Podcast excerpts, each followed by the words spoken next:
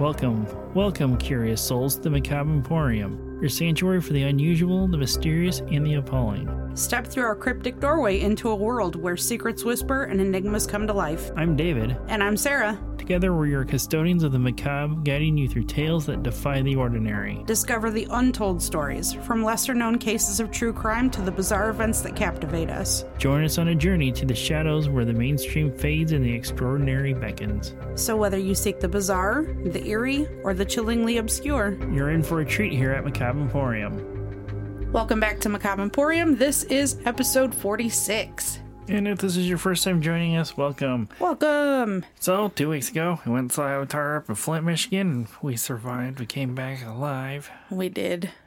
That was a good show. Yeah, it's even though that's really on the outskirts, so no real danger Uh, from what we can see. yeah. At least It's, from it's what pretty I've sketchy seen. down there. From what I've seen, there's like hardly anything there. I mean, there's Dort Mall. Yeah, which is sketchy in its own right. Well, yeah, but it wasn't even open. There's like nobody out there. yeah. So, but Avatar puts on one hell of a fucking show. Keep you entertained from start to finish. They do do that. They do do. They that. Know, well, the fact that they were using a gasoline can to, As their the- water bottle. yeah, yeah. and then the whole section where the balloon animal. Yeah, that was very And the- strange. And was not expecting a trombone solo either in the middle of this Basically fucking right metal above show. us. Yeah. Yeah, it was cute. So next time we go, we're gonna try and slap a Emporium sticker on one pole in there, and hopefully it lasts for a while before someone else sticks something over top of it.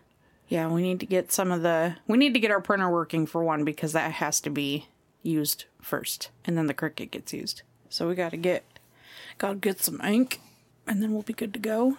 And of course, then I did, you know, some more of that guerrilla marketing after you thought about it, and I tried to, Yeah. lack of term, airdrop or RSS feed to anybody that had their Samsung share link open on Yeah. their phone. Got maybe one, two people, I think, only really showed up. Yeah. I might have to try it again at a much bigger show. Yes. And you at the same time. Yes. Oh, there we go. For the show starts, you go opposite ends of the building. Haha. There we go. So the tomorrow is Thanksgiving. Yay. So once again, we are bringing you Thanksgiving related stories. I'm Yep. sure Sarah's got true crime. I do not have true crime. What? I think you're lying. I went in a completely different direction, actually. Mm-hmm. I did. Yeah, right. I did. No, you did. You'll you'll find out. Okay, so what is it? True crime. Shocker, yeah. I know better. you don't know nothing. All right. Let me guess. You did history. No, it's a tutorial on underwater, ba- uh, not basket weavings, but cornucopia weaving. Because of, you know. Cornucopia Yeah, weaving. because tomorrow's Thanksgiving, so I'm giving a tutorial on underwater cornucopia weaving instead of basket weaving this time around. Sweet. But I figured that needed its own separate episode, so I'm going to do history on Ragamuffin Day. Ragamuffin Day, which I've never ever heard of. I didn't either. So I'm intrigued to see Yeah. what it is. Because you said it kind of ties into Halloween and Thanksgiving. Mm-hmm. Well, we'll see. Only problem is that these two ever, if Ragamuffin they ever makes a comeback, then basically Christmas can always take over. Why? Well, 'Cause ex- there's- explain it after after you told the story how Christmas would take over. All right. Okay? So you ready to get started then? I is. All right, let's go. Are you ready? Yep. Okay. Miss Lugosi, are you ready? Yep, you're just going to be a potato on the table. Yes, motherfucker. That was Lugosi. Yeah, and of course, Salem's still asleep behind behind us on a shelf after I stuck a pillow over top of him. Yeah. Surprisingly, he allowed it. It was just to keep him warm, not to keep him in a forever nap. Just to clear that up. Yes, he's like the only cat that I've ever seen that always looks so pissed off when he wakes up. It's the expression on his face that he is pissed off like he woke him up. How dare you? Yeah, pretty much. And you can actually cover him up with a blanket and he'll stay there. And that's what I do with Yeah. a, a pillow. And that's and he's back asleep still on the shelf behind me. Yeah. But anyhow, let's get going because we're getting off topic here. Yes. Today I'm going to go over Omaima Nelson and how Thanksgiving went for her. Okay. There's no real like backstory on her. No no cool intro, so we're just going to dig in with some bullshit. All right. Omaima Ari Nelson was born in southern Egypt near Cairo in 1968. She grew up in an excessively abusive household. Her father was very sexually twisted. He had sexually abused his wife as as well as Omaima and her siblings. Yeah, I know. Fucked up, ain't it, Ginge? I know. At the age of seven, Omaima's father forced female genital mutilation on her. Do you know what that is? Yeah, I think that's a very common thing that goes on over there. But do you know what Not it? exactly. Okay, Like I've heard of it mentioned, like on Law and Order. I think one time when you were watching it, or some other show like that, but I don't remember exactly off the top of my head. Okay, so to explain it to you and other people that may not know what it is, basically it's the removal of a female's clitoris, the clitoral hood, and the inner labia. All of that's done without anesthesia of any kind. No aspirin or ibuprofen beforehand to kind of dull it, even though it wouldn't dull it. Yeah, I don't think ibuprofen's gonna dull that right. pain. They get nothing. And this happened to her at the age of seven. So, uh, yeah, like I said, all done without anesthesia. So you know that they feel every single cut, every pull, every stitch that happens because after they cut all of that away, they stitch you from top to bottom. Yeah. This causes numerous complications throughout the rest of the person's life from chronic infections that can cause, like cysts. It can lead to death if the infection gets bad enough. PTSD, fatal bleeding, shock, urinary issues, chronic pain, fertility issues, and painful sex literally every time. They would never get pleasure yeah, because that part was cut away. yeah. If a woman that had gone FGM, I'm just going to shorten it, FGM actually became pregnant, childbirth would require that wound to be cut back open to give room for the baby to come out. And then she would be sewn back shut again. Again, leading to more infections and complications. But it's just completely unfathomable shit to happen. But can you imagine like how traumatic that is at seven years old? Right. It's like, do you even say why they do even do practice this? I think Uh, they're it's- trying to get it to stop. Actually, it's to yeah i read somewhere that it was to um symbolize them going into womanhood. Yeah i don't know. You're taking part of their womanhood away but yeah it's like their transition into womanhood. Sure, okay. at the age of seven. They're still fucking babies. Anyways this still happens to this day in somalia egypt sudan and ethiopia. So i mean don't don't live there and have a, a girl child Anyways, after that happened to her, which was her father's doing, he forced that on her. Omaima's mother kind of woke up and left her husband and took off to a city that was nicknamed City of the Dead. It was just a really seedy, like Skid Row area. The city wasn't huge, but it housed nearly a million people back in the 1970s, which is a lot of people. Homeless people roamed the streets, drug dealers and drug addicts flooded the town. It just wasn't a safe area, especially for children. At the age 18, Omaima decided that she no longer wanted to be in Egypt, more specifically in the slums. So she saved enough money to buy herself a one way ticket to the, to the United States. She chose California as her destination and took flight without ever looking back at where she came from. When she got settled in, she found work as a nanny as well as a maid at, at another time, and then she took up modeling. Due to her exotic beauty, she had men flocking to her, while she was still the age of 18, she met and fell in love with an oil worker and they quickly got married and moved to Texas. However, the marriage dissolved after about a month, but I wasn't able to find out exactly what happened. It didn't take her long to move on. She decided to quit modeling and start bar hopping and was actively looking for a sugar daddy type, an older man with money. She had no connections in the US, really nothing to call her own except the little that she was able to bring with her when she came from Egypt. So the thought of her having a guy with cash really just kind of had her, you know, seeing money signs. This idea of the sugar daddy and the cash, cars, and lifestyle that she could get out of them kind of tripped something in her brain, and she might might have gone a little crazy.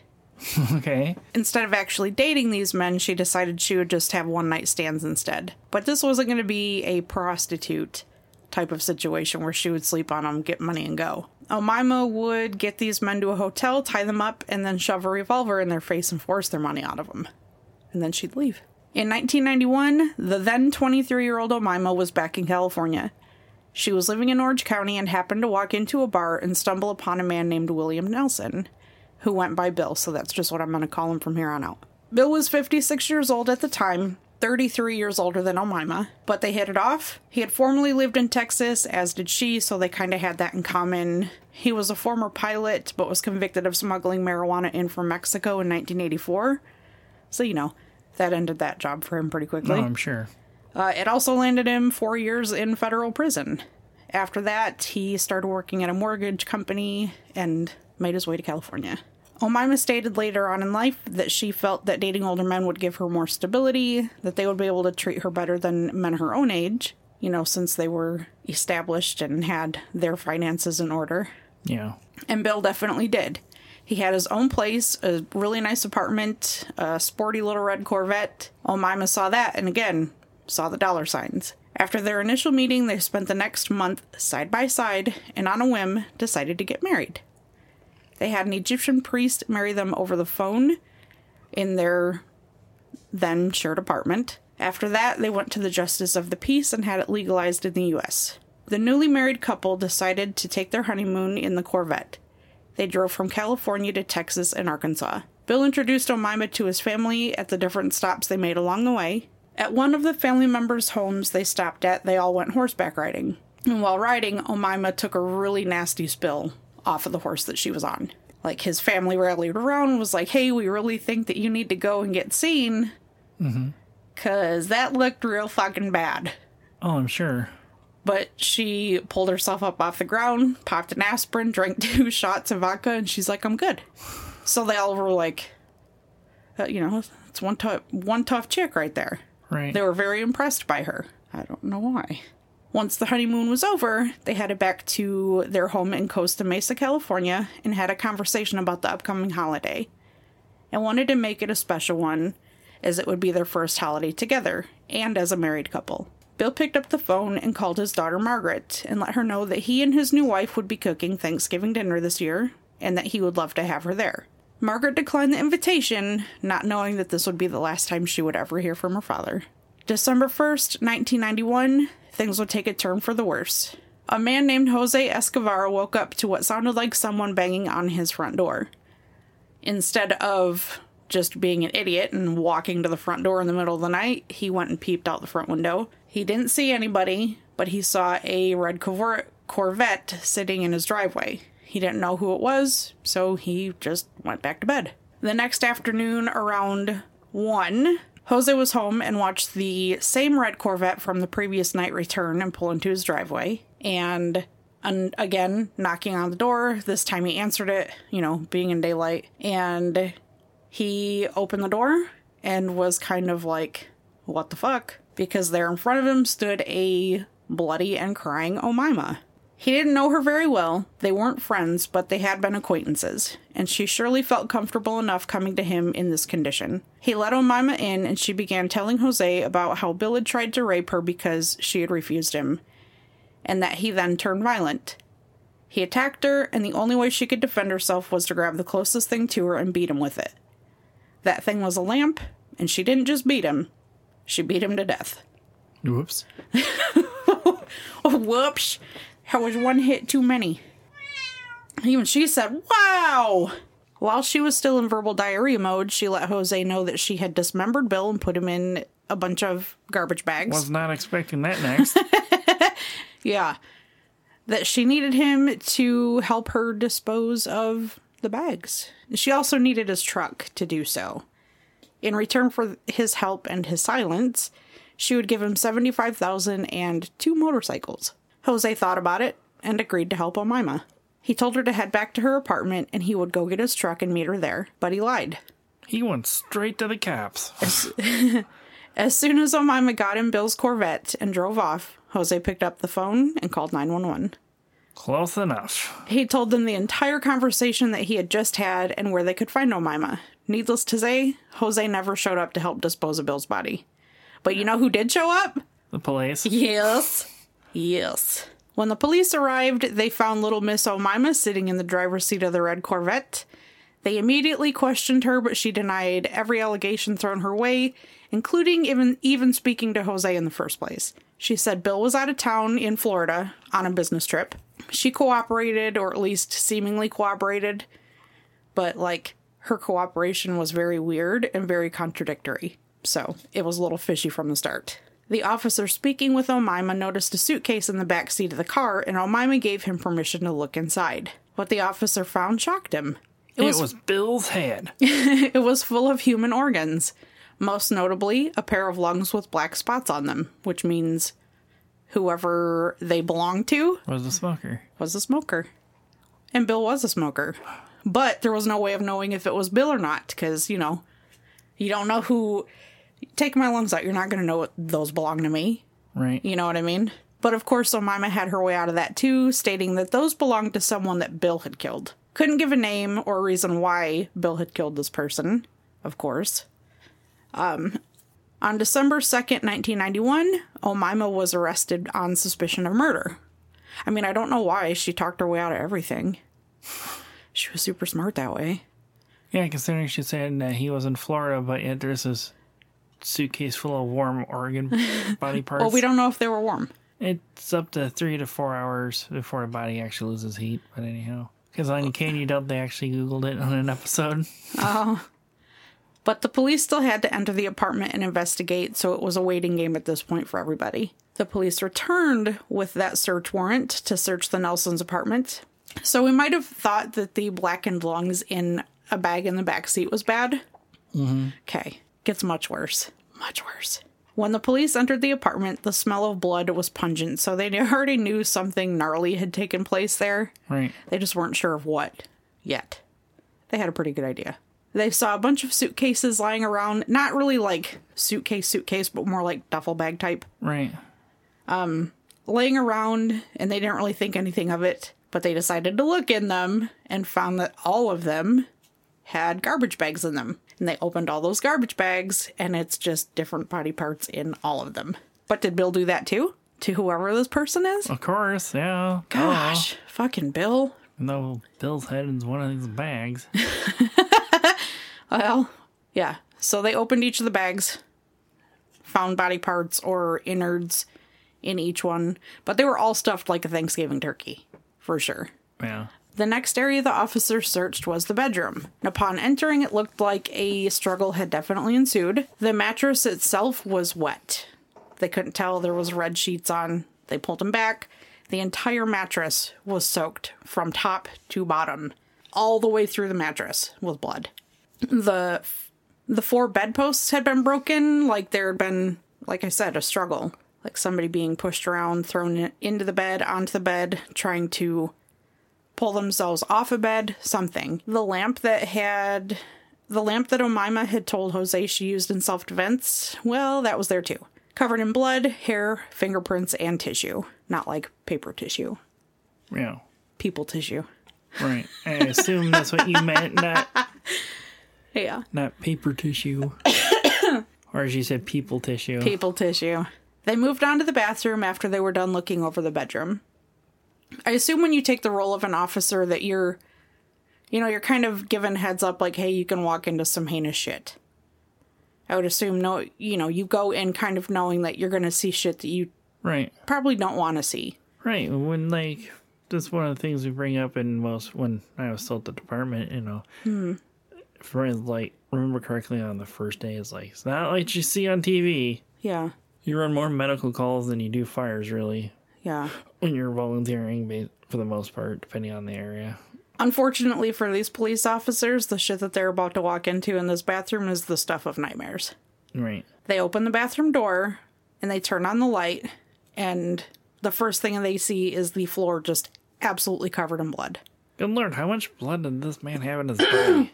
Apparently enough. Apparently a whole lot. Because he's soaked the complete mattress and now the bathroom. Well, it's not. covered. It's not really hard to. Co- I wouldn't think it would be hard to cover a floor because if you take like if you step in blood and you mm-hmm. take steps, it's gonna cover spots on the floor. Right, I don't know why I'm thinking of it's like covered as and it's like squishy. Oh no.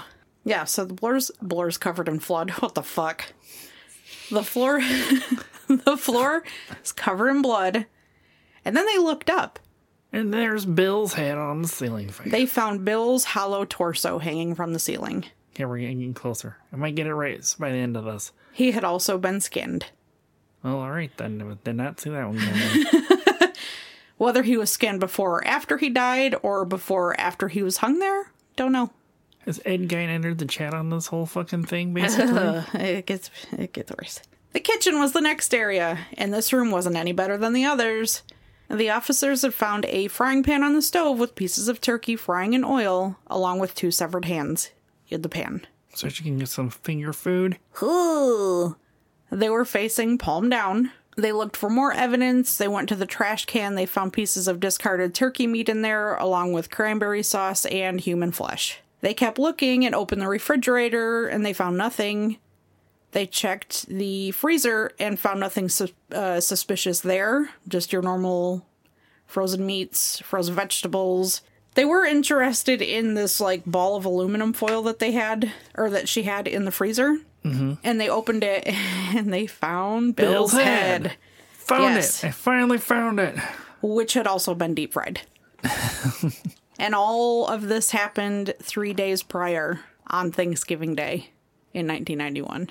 All right then. Right. God damn, that's a meal I would love to never Not go eat. to. Unlike your sister. During Bill's autopsy, the medical examiners were able to tell via ligature marks on his ankles that he had been tied up, tightly tied up. They were not able to tell if his wrists had been uh, tied up due to the damage from her hacking his hands off and them being fried. Bill's actual cause of death wound up being from 25 different head wounds. Okay, so that's She- still consistent with her story here. She had stabbed him with scissors, hit him with a clothing iron, and then bludgeoned him to finish him off with that lamp. Now, Omaima did have wounds too, and she was able to be checked out as well. And when she was checked out, the doctors that were seeing her were in agreement that her wounds were self inflicted.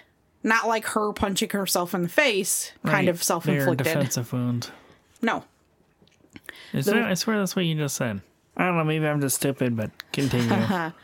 No, so they were self inflicted, like I said, but not like her hitting herself, but like the force that she had to use to get the scissors, like, and the knives into his bones to hack him up.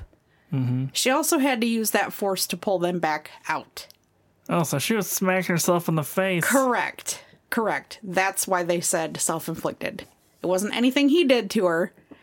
She did it to herself on accident, Right. but still did it to herself. Still don't understand why. I get why I thought you were fucking trying to say defensive wounds. I was like, No, here, I'm just gonna make shit up now while we go. Nope. So yeah, she kept hitting herself in the face when she'd have to pull the the knife or whatever she was using to hack him up You'd out of think his after bone. the first couple times she'd remember to get her face out of the fucking way. Well, you'd think she wouldn't do the shit she did, but hey, here we Right. are.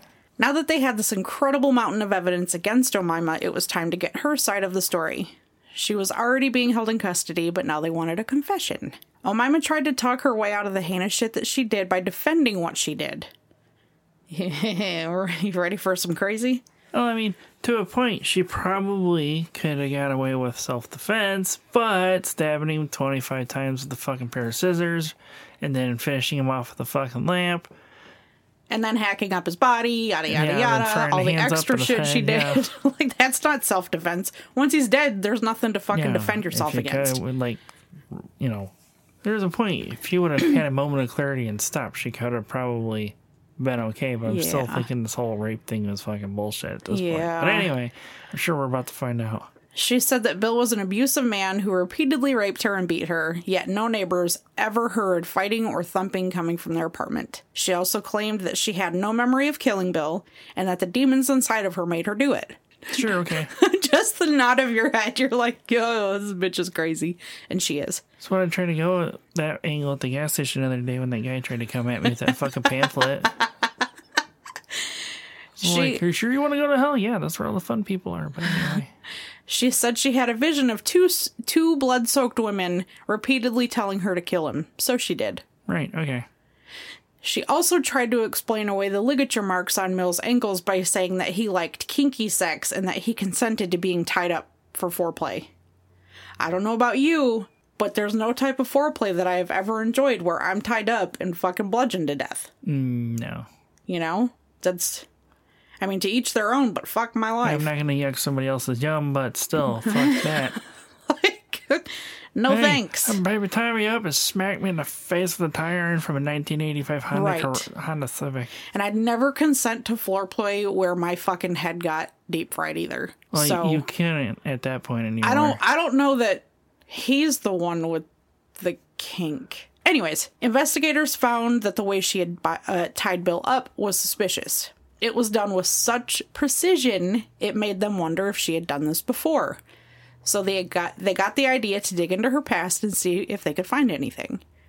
While continuing to investigate everything in the apartment with a fine tooth fine tooth comb, fine tooth comb.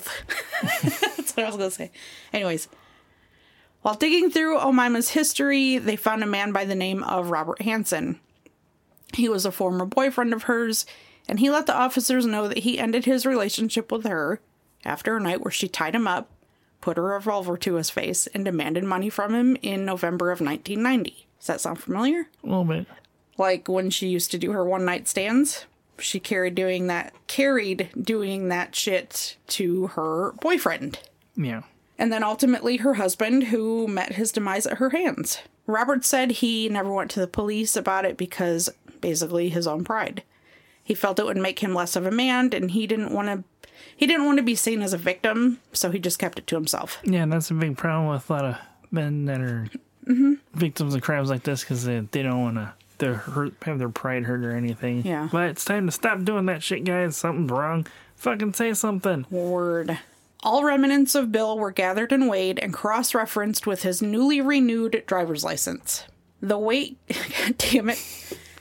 Lugosi's tail keeps getting in her line of sight, so The weight gathered and the weight on his license were starkly different. Like a hundred pounds different. Yeah. So where did the rest of Bill go? In the trash can, obviously, at this point.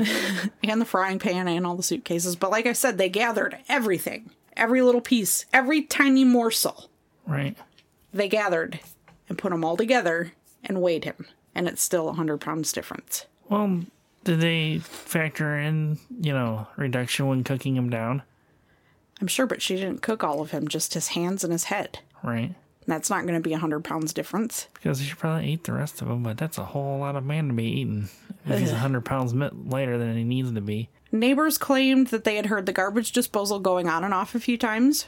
This was substantiated as there was blood and tissue found in the drain, but the amount of off and on time during the day that the, that the neighbors said that they could hear the disposal going off would not have been enough time to dispose of 100 pounds of flesh and bone. Right. So where else did it go? Because she made some man-wich. Because man-wich is a meal. Or however the slang went from the commercial. The fuck? A sandwich is a sandwich, but a manwich is a meal. On December 2nd, 1992, Omaima went to trial for the murder of her husband, Bill, Nes- Bill Nelson. She went on the stand and am- admitted to killing him, dismembering him to make it easier to dispose of his body. She admitted to frying his hands to remove his fingerprints so they couldn't be identified. And she admitted to castrating him out of spite. She gave no explanation as to why she deep fried his head, Omaima said that she went into a trance like state and spent 12 hours killing Bill and hacking him into pieces to make his disposal easier.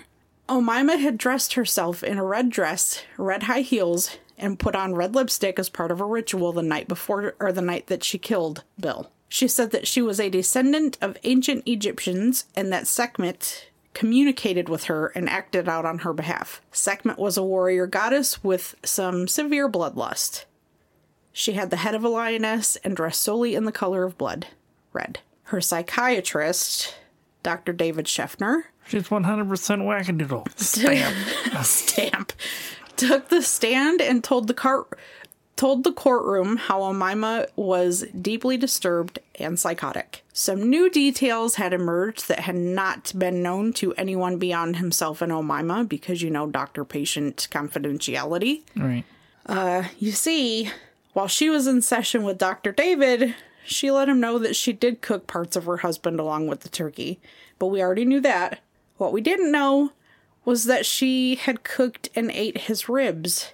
In her very own words, on the stand, Dr. David verbatim wrote down what she said about it. Okay. So these are her own words to her doctor, her psychiatrist. She said, I did his ribs just like in a restaurant. It was so sweet. I only ate the parts with muscles, particularly thighs and calves, which was my favorite. I make I made a very tasty stew with the tongue, and I used the eyes to make a nutritious and healthy soup. It was also rumored at that time that Omaima was preparing uh, Bill for Thanksgiving dinner with him as the main course, and that had any of his family showed up to eat Thanksgiving dinner, they would have been eating Bill. I'm sure they would have left once they would have seen all the blood all over the fucking place. Omaima was convicted of second degree murder on January 12th, 1993. She was also charged with assault, false imprisonment, and robbery of a former boyfriend, which I assume is Robert Hansen, since he actually came forward at that point. Right. She was given 28 years to life in prison. She became eligible for parole in 2006 but was denied because she was found to be unpredictable and a threat to society. I can only imagine why. No shit. She had another parole hearing in 2011, and this time, Bill's daughter Margaret showed up. Omaima apologized for murdering and mutilating Bill, but followed that up with it it was a life or death situation for her, and she would have been dead if she hadn't killed him, so she was sorry he was dead, but she was happy that she was alive. What the fuck? And again, you should have known when to fucking stop. Margaret had actually prepared something to say at this particular court or uh, parole hearing, and it was definitely an impact statement. She had started off by saying um, something about how the daughter that she had just given birth to eight weeks prior will never get to meet and do things with her grandfather because his life was taken. Margaret is quoted as saying, I don't know the adequate punishment for a murderer who doesn't even leave a family a body to mourn over, but I do know that you don't let her out. And at this hearing, Omaima was again denied parole, thankfully. Omaima remarried while she was still in prison in the 1990s. The man she married was well into his 70s at this point. Of course. Because, They were. Because what? of course, you know, you gotta go after that sugar daddy money. All right.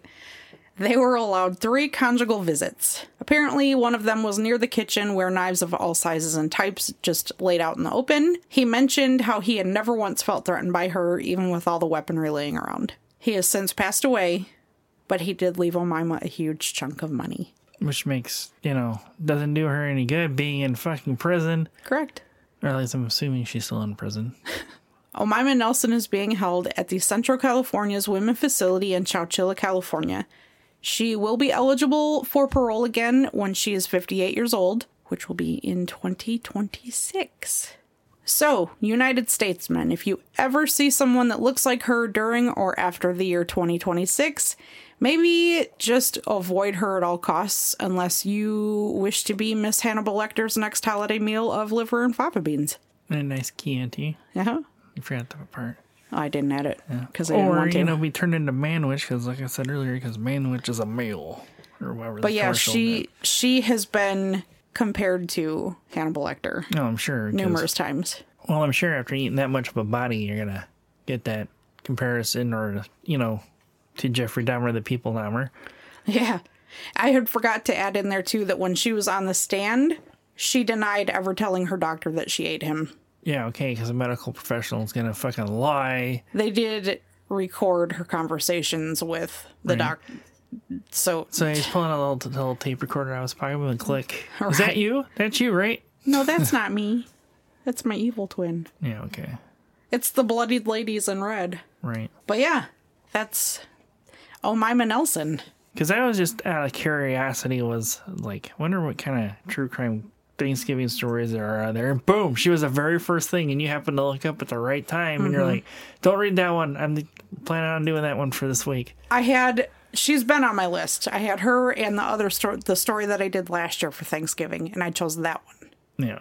And this one I said or saved for this year. But yeah, as soon as I saw the picture, I was like, "Don't read it! Don't read it!" Like all I was doing was like skimming like names and shit just to uh-huh. see if I heard or heard anything. Yeah. But I didn't had you heard of her before? No, I did not. Yeah, she's fucking insane, dude. There's a lot of true crime stuff I haven't heard of. Yeah, So you ready to hear about Ragamuffin Day I am ready. and the parades they had? I am ready. All right. So last year, I brought everyone probably one of the most fun topics for me to at least to research, and that was the Macy's parade and its balloons. Mm-hmm. And somewhere in the middle of all that, I had heard something about this thing called Ragamuffin Day, and I was like, I'll save that for another episode another day. So here we are, Another day. another day. But in that episode, we all learned that they used to release the balloons at the end, causing a giant pig to stalk the Empire State Building for about an hour before it finally deflated. And also that Snoopy appeared in the Macy's Parade more than any other character that's ever been on the Macy's Parade. Mm-hmm. And that also the parade has only ever been canceled one time in its entire history. Do you remember what day that when that was? no. During World War II. Oh, yeah, I told, yep. That's right. Just making sure you remember. Yeah, okay, because I have the script and I can go back and look at it. Like I did. They pull some little fun facts, some fun facts Hey. out of that episode Yeah. for a kind of refresher. Before we even get to the Thanksgiving Day parades, the National Dog Show, or the tradition with your dad, which is watching the Detroit watching the Detroit Lions lose on Thanksgiving Day, which I've Yeah. never heard anybody in my life cheer for a team to fucking lose on television other Yep. than your dad. Yep. The city of New York had a tradition known as Ragamuffin Day. Okay. Thanksgiving Day has always been accredited to Abraham Lincoln in 1863 after a woman by the name of Sarah Josepha Hale, the editor of a magazine that went by the name of Goody's or Goddy's Lady Book, because I cannot figure find a pronunciation for that name. And she was off uh, the author of a very tiny, not significant nursery rhyme known as Mary Had a Little Lamb. Oh, that little old thing? Yeah. Huh. She had urged President Lincoln to make Thanksgiving Day a national holiday, and in a letter she explained to him, You may have observed that for some years past there has been an increasing interest felt in our land to have Thanksgiving held on the same day in all the states. It now needs national recognition and an authoritative fixation only to become permanently an American custom and institution. And on October 3rd, 1863, President Lincoln responded to her request, unlike other presidents before him, like George Washington, which had it done exactly 74 years before in 1789 about creating Thanksgiving Day, he would proclaim that the last Thursday in November was to be Thanksgiving Day and praise, is what it was. And it's been now shortened to Thanksgiving Day. Mm-hmm. According to the National Park Service's website, the Battle of Gettysburg, where 51,000 Americans, Union and Confederate soldiers on alike, lost their lives, and this being a victory for the Union would play a big role in his proclamation for a national day of Thanksgiving. My first thoughts were was to read part of the plot, pro, to read part of his proclamation, but after seeing how long it was, I felt like it would be one of those spots people start glazing over. So, Yeah. so by 1870, with this new holiday, the children of New York City would get an extra day off school or maybe work since one out of eight child children in the city of New York was part of the labor force. And these children would use Thanksgiving Day to cut loose, as you could say, into a precursor to Halloween and mischief night known as Ragamuffin Day. So wait, is Ragamuffin Devil's Night? Uh, kind of, because even at this time, well, this was all on the same day because trick or treating that we know it now doesn't even exist yet. That Okay. doesn't happen until 1930s, which I covered that in the Halloween bonus episode. Yeah, I'm asking specifically if. Ragamuffin Day is Devil's Night. No. This would happen all during the day and then the night of Thanksgiving Day. Okay. A few sources said that Ragamuffin Day generally took place in Irish dominant neighborhoods of New York City. In the earlier days of this holiday, during the morning hours, while Thanksgiving dinner was being prepared, the children would dress as hobos, so torn ratty clothes, dirt on their faces, etc. Like whatever pops in your head when you think of hobo. Yeah. That's what how these kids overdressed giant clothes like their parents' clothes basically. Okay. As I said, their clothes were baggy and oversized, so they either borrowed these clothes from their parents or hard borrowed by other means, Hard borrowed. or steal if you want me to be correct about it. yeah. Then these children would go door to door and or ask anyone on the streets anything for Thanksgiving in hopes of nuts, candies, fruits and vegetables, pennies, trinkets, etc., whatever thing they can get just by asking anything for Thanksgiving. Yeah. But at night, this is where our story of these children become more aggressive in asking for their treats and lighting bonfires. Some of these children were as young as five years old, Ballsy little shit. Yeah. Little shits. but there would also be gunfire and gang fights would break out in Brooklyn due to these ragamuffins due to ragamuffins crossing their paths, which I'm gonna guess this is just street gangs of the time, just taking part in the holiday festivities and they're just throwing it them on the holiday under the bus with it, basically. Wow. Also, yeah, gang fight. Oh, it's those damn ragamuffins out there. Oh, clutch my pearls. the earlier years of the holiday, dressing like a hobo was the costume of choice, but as time went on, stores would actually start selling Thanksgiving Day masks and candies. Some of these store bought masks would be. Some of these store bought masks would be prominent men and the foremost political leaders of the time and would have over exaggerated features in the mask, so oversized nose, smile, mm-hmm. ears, making them look cartoony. And unfortunately, also within these times, people of other cultures would get the same treatment in these face masks as well, doing over the top stereotypical bullshit that they Yeah. would for an ethnic background. In later years, it would also be reported that children would also dress up as Disney characters, football players. So there you go. Now you got Your your, Halloween mm-hmm. costumes. and also boys would drag dress and drag as well. Oh.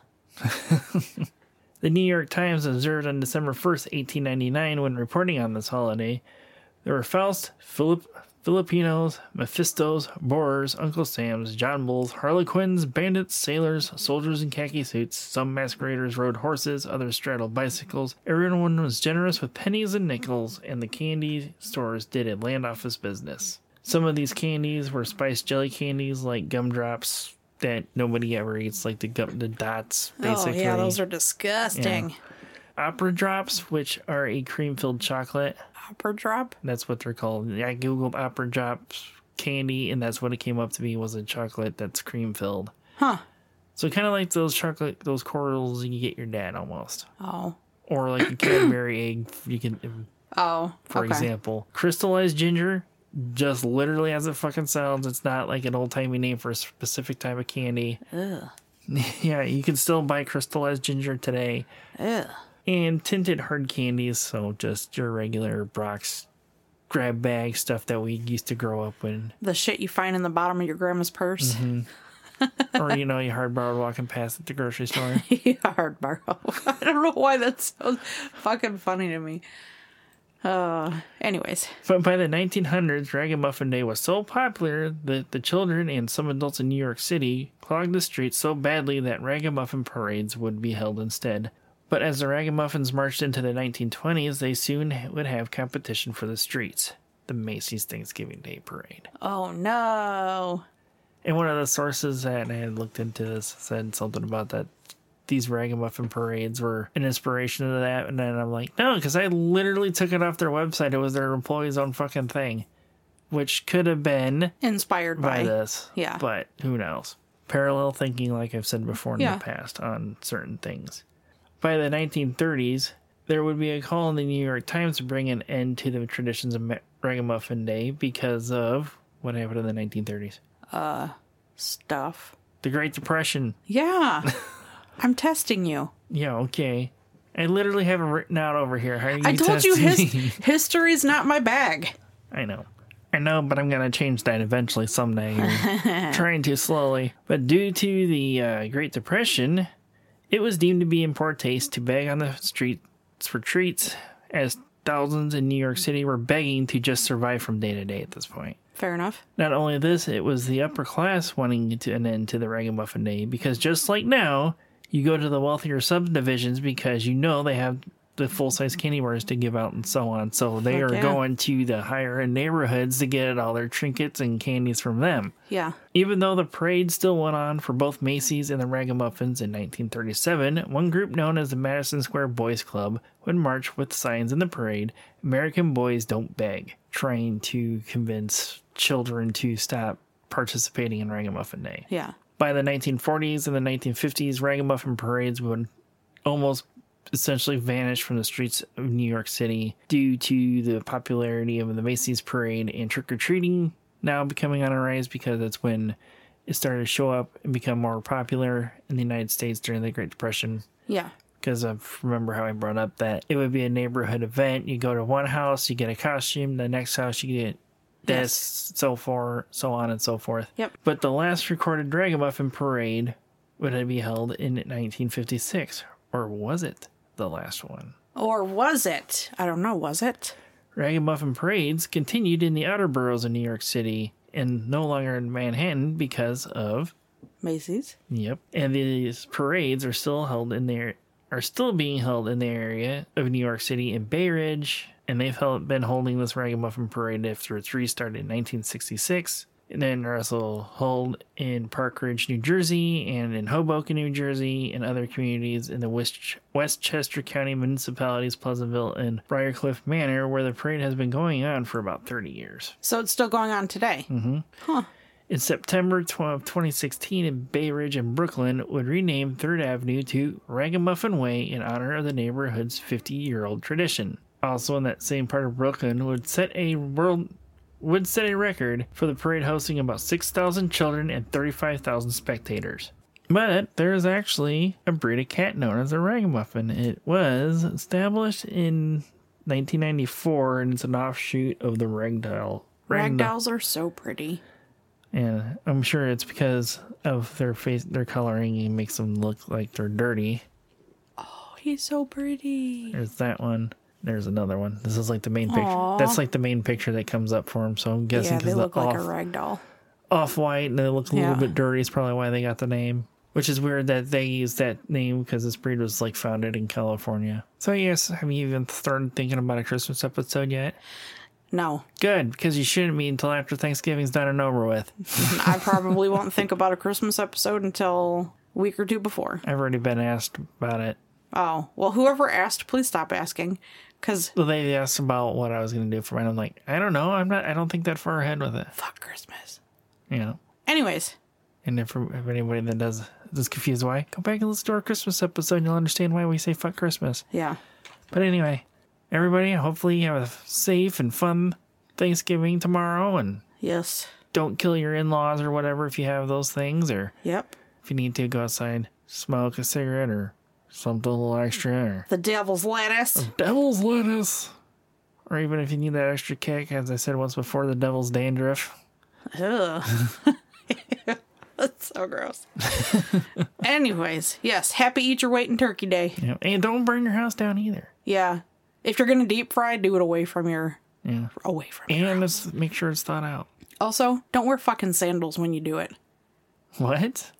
I've seen so many videos of random. people wearing sandals when they're putting their turkey in their deep fryer and they're just getting splashed constantly with fucking oil on their toes. And then they drop it in there, and then it boils over and Yeah. it burns their house down. Like, come on now. There's re- literally written instructions for a reason. Not everybody's that smart. I guess. Clearly. Mm-hmm. Otherwise, there wouldn't be videos surfacing on the internet. But anyhow, I think we close. I think it's time we close Emporium up for the day, Sarah. What do you think? I agree. You thought I was gonna fuck that up? You did a little bit. Yeah. So until next time. Remember to creep it real. all right. Bye. Okay, bye. Happy Thanksgiving once more time. Mm, okay, bye. Please go and check out our website at macabemporiumpodcast.com. Join our Facebook group by searching Macabre Emporium. Like and subscribe on YouTube at Macabre Emporium Podcast. Follow us on TikTok at Macabre Emporium Pod. Follow us on Twitter at Macabre Emporium. If you have any stories of the paranormal, your local true crime, or weird history that you would like us to look into and possibly do an episode on, email us at macabemporiumpod at gmail.com. And remember to follow, rate, review, and share whenever and wherever you can to help us grow our podcast.